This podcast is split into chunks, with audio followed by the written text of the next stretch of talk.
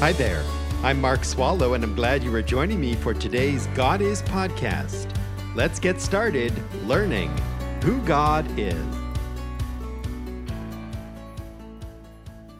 Thank you for joining me today from wherever you are and by however you listen as we meet together coast to coast here in the United States and all the way around the world. I hope you are well, and I trust these broadcasts and podcasts have been stimulating to your mind and heart.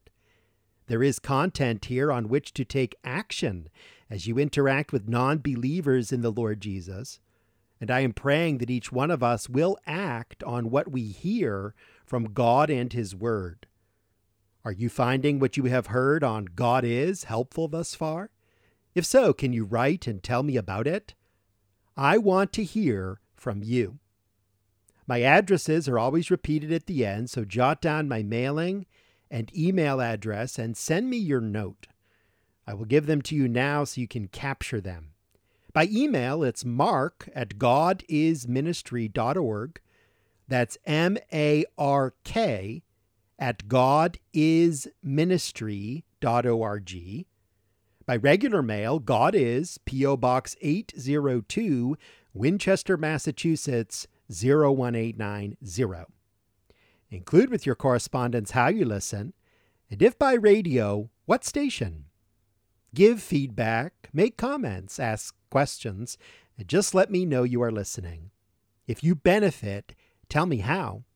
I am eagerly anticipating hearing from you, my friend. Our website is godisministry.org. That's godisministry.org. Do visit the website and learn more about the gospel, about who I am, and to get free access to all our podcasts.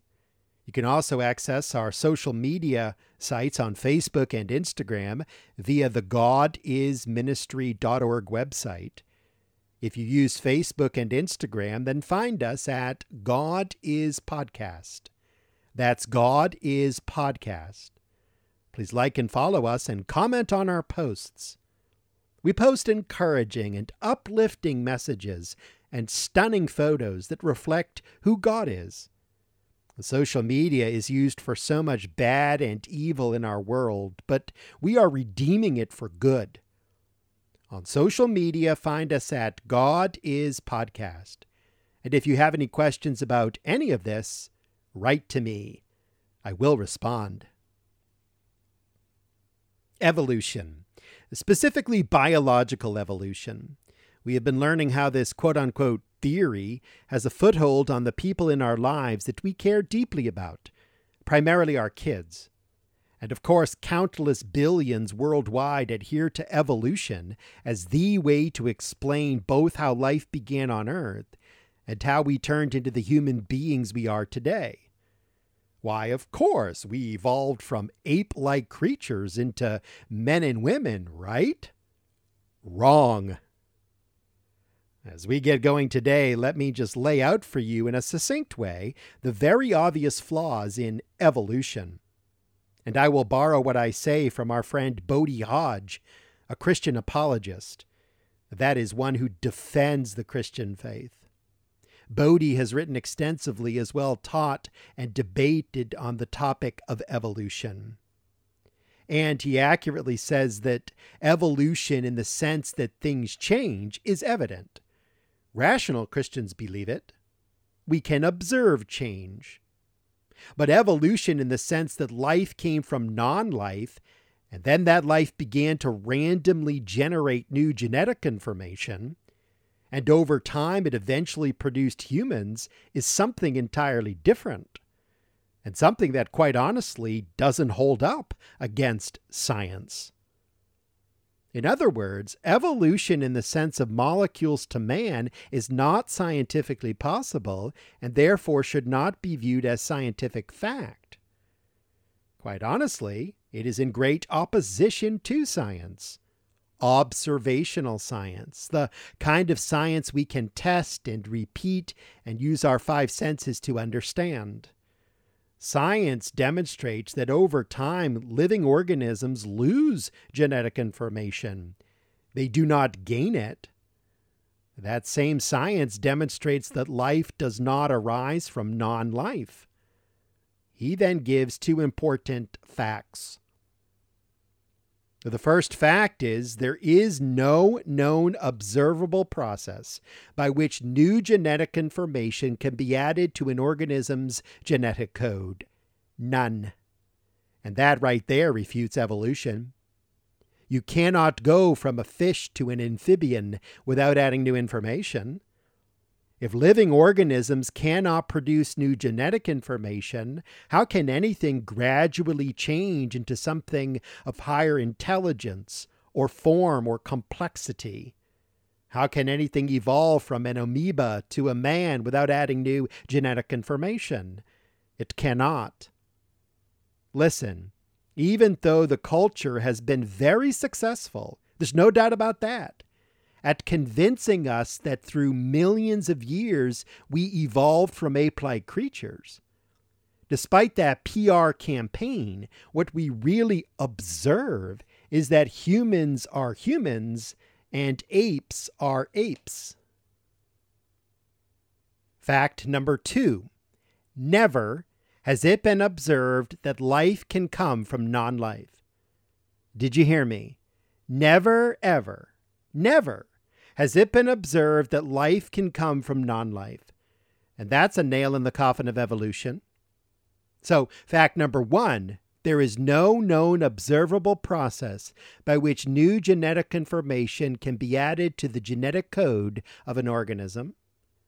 Fact number two never has it been observed that life can come from non life. So, molecules to man evolution does not even make scientific sense. And yet, and yet, evolution is widely accepted as truth. And people like Bodie and myself and others, hopefully you included, who point this out to someone who buys into evolution, we will be considered to be telling non truths. We will also regularly be mocked, ridiculed, and canceled. And that is because what we believe is built squarely on the foundation of God's Word. And that cannot be tolerated in this culture.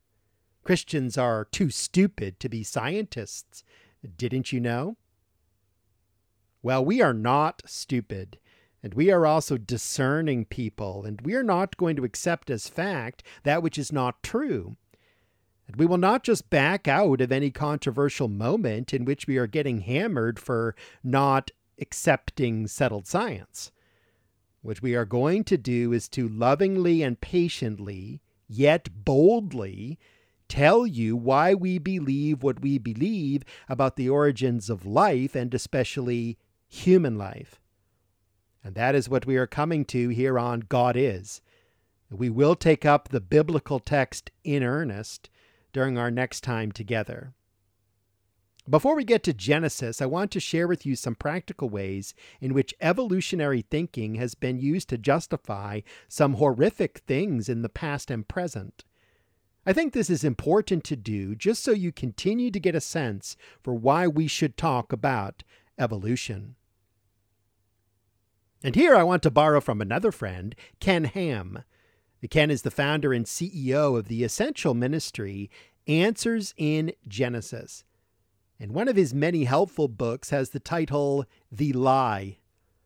In chapter 8 of The Lie, which I highly recommend you read, he names some of the bad fruit that has come from those who adhere to evolution.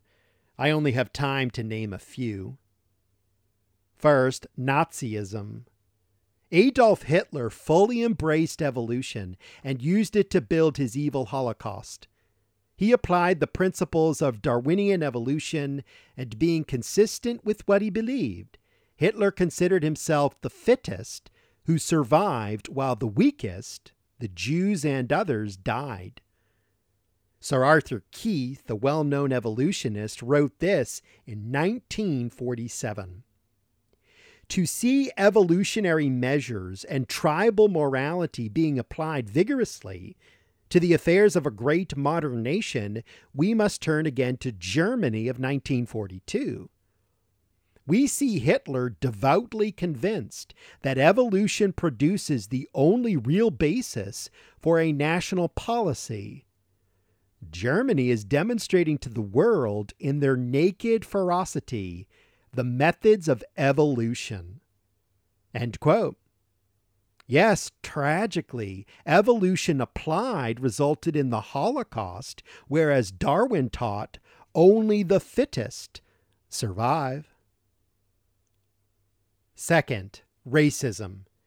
Ken Ham writes We live in a society that states it wants to be rid of racist attitudes.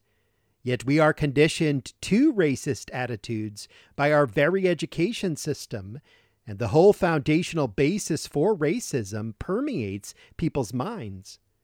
The idea that one race is less evolved than another has permeated evolution. Ernst Haeckel, a well known German biologist in the mid 19th century, argued for 12 races of man, each distinguished by three factors skin color, hair type, and skull structure. Regarding what he called the lowest and most ape like men, and the most highly developed men, he argued in favor of his proposed lower races being equivalent to animals. In his book, The History of Creation, he quotes someone he agrees with. And here is the disgusting conclusion he draws quote, I consider the Negro to be a lower species of man and cannot make up my mind to look upon him as a man and a brother, for the gorilla would then also have to be admitted into the family. Close quote. Well, this is horrific.